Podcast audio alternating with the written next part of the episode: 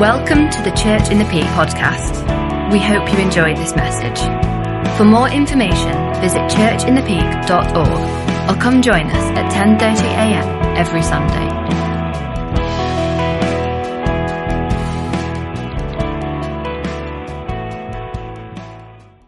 Okay, so I'm going to pray for Peter um, before, he, before he speaks. Lord, we just thank you for Peter, and we just pray that um, you would give him uh, your words to say, Father, and that um, we'd have open ears and open hearts to what it is that you want to say to us this morning. In Jesus' name, Amen. Amen. I'll come across here so uh, you can see me at the other end or at home.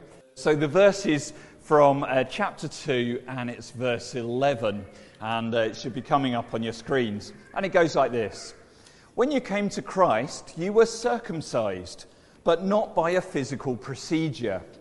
Christ performed a spiritual circumcision, the cutting away of your sinful nature.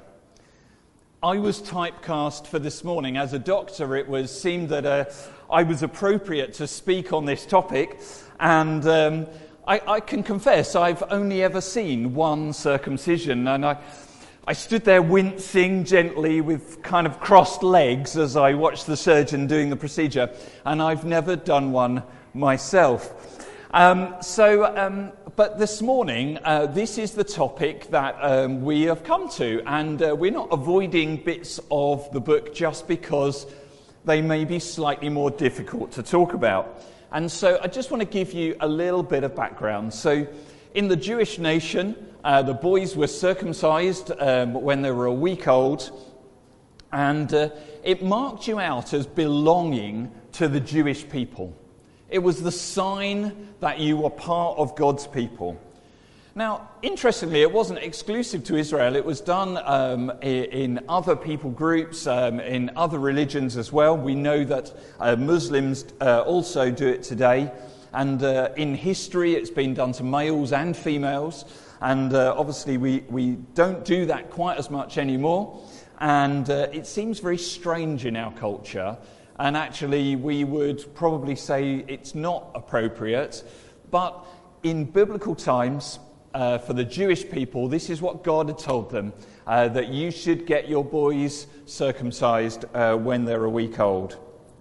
And um, as we read the Old Testament, um, there's lots of different things about circumcision and uh, some of you with a longer memory may remember me talking about a pile of foreskins at one point um, when we were uh, reading through, uh, I think it was Joshua at the time. And uh, I want to read this bit from Deuteronomy 10, which gives you a bit of context as to how God felt about circumcision. To the Lord your God belongs the heavens, even the highest heavens, the earth, and everything that's in it. Yet the Lord set his affection on your ancestors, and he loved them, and he chose them, their descendants above all the nations as it is today. So, circumcise your hearts, therefore.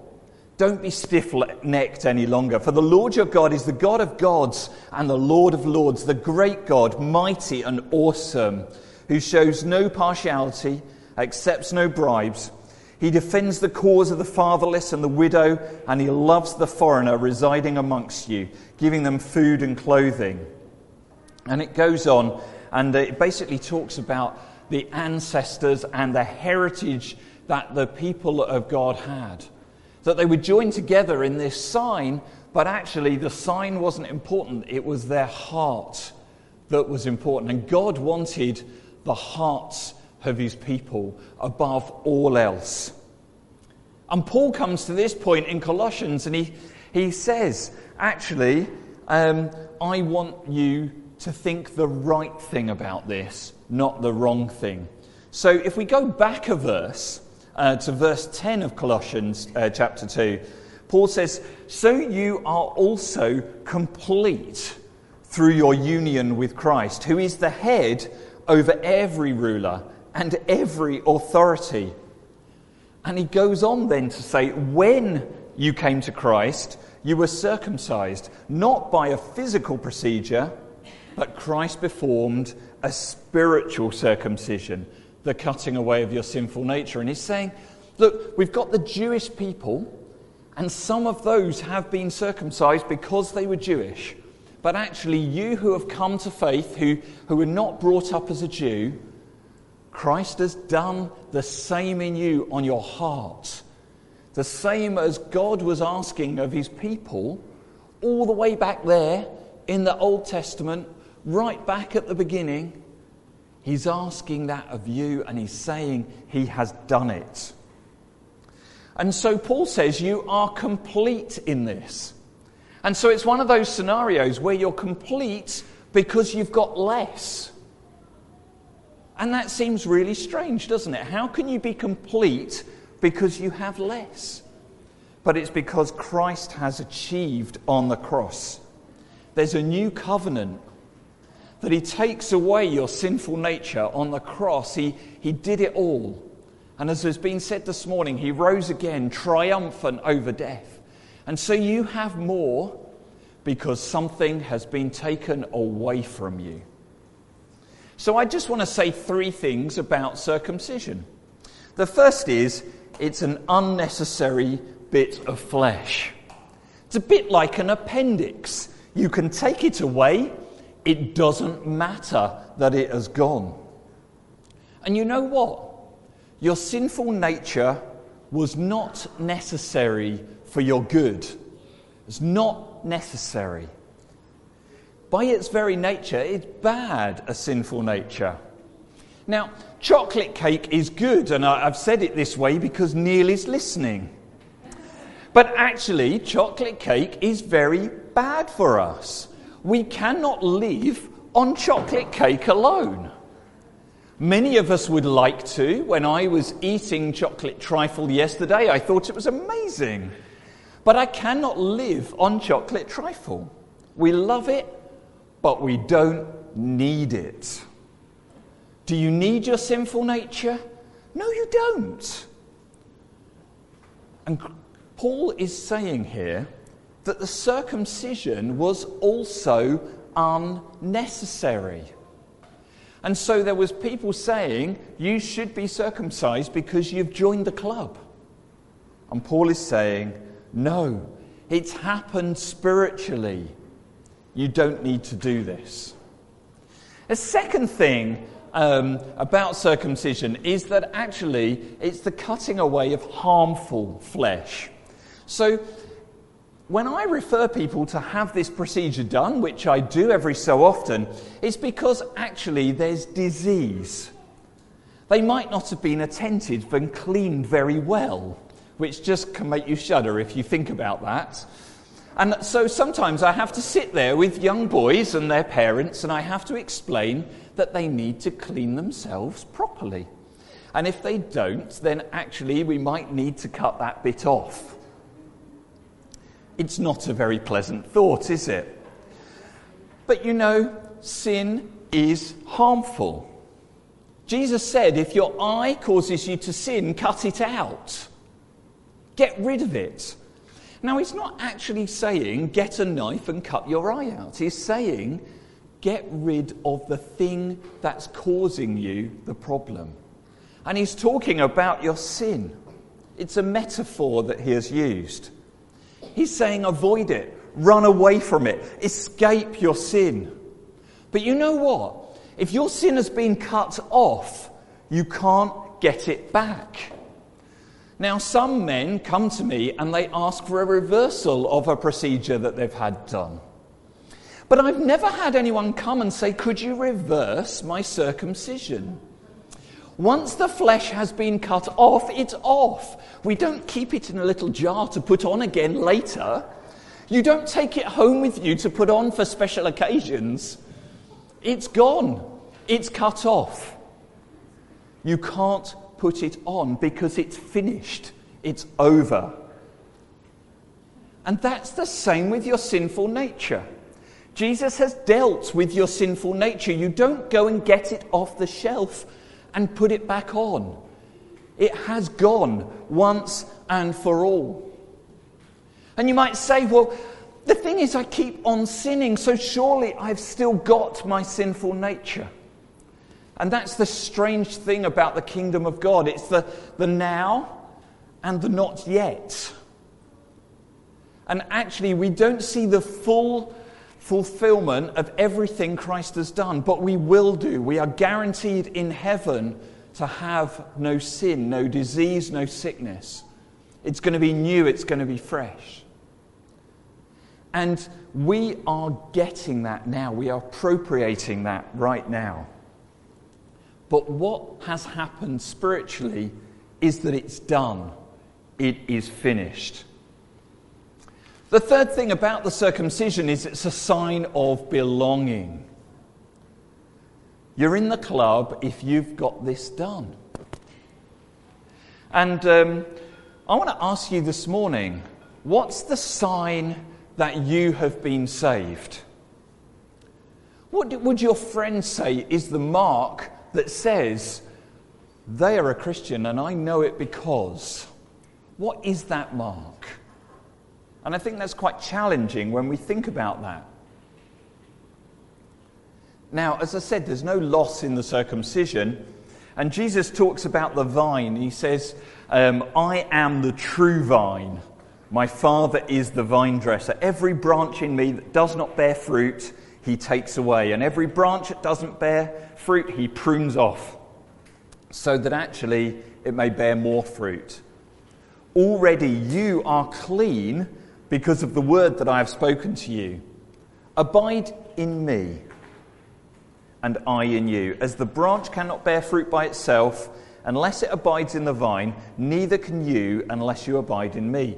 I am the vine, you are the branches. Whoever abides in me and I in him, he is that bears much fruit. For apart from me, you can do nothing. Jesus is really clear that actually he's going to cut some stuff away. But actually, by doing so, that you will be more. And actually, that it will be done, it will be finished.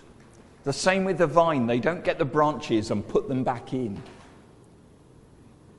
You are part of God's glorious vine as you've accepted Christ. And you bear his fruit. And that is the sign. That is the sign that he has cut away your sinful nature and that you are new.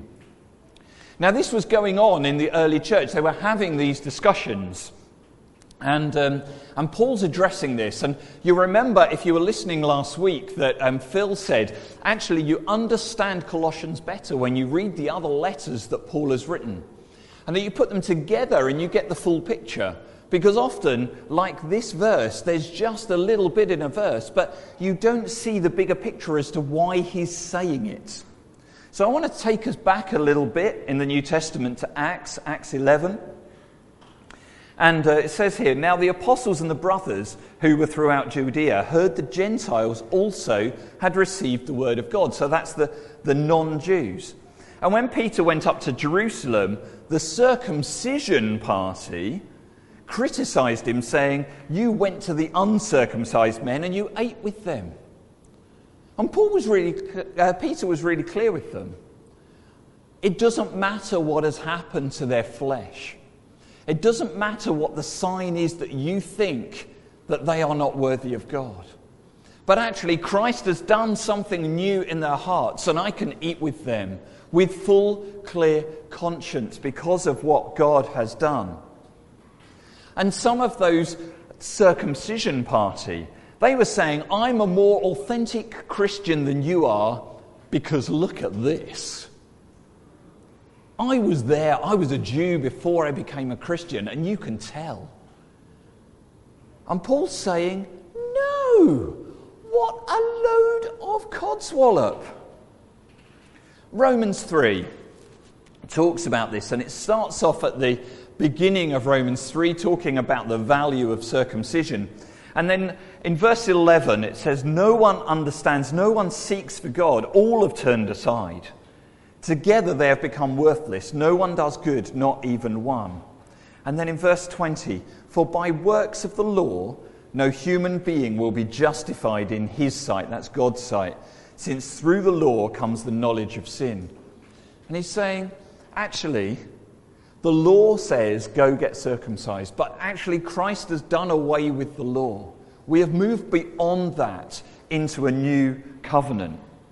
And then in Galatians 6, it says, But far be it from me to boast, except in the cross of our Lord Jesus Christ, by which the world has been crucified to me and I to the world.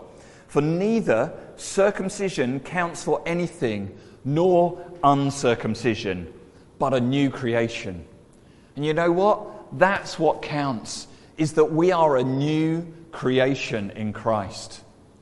Nothing else matters. No external sign, no doing of anything makes us better or more right with God beyond what Christ has done. It's the accepting of His grace that is the only thing. Romans 2 says, For circumcision indeed is of value if you obey the law.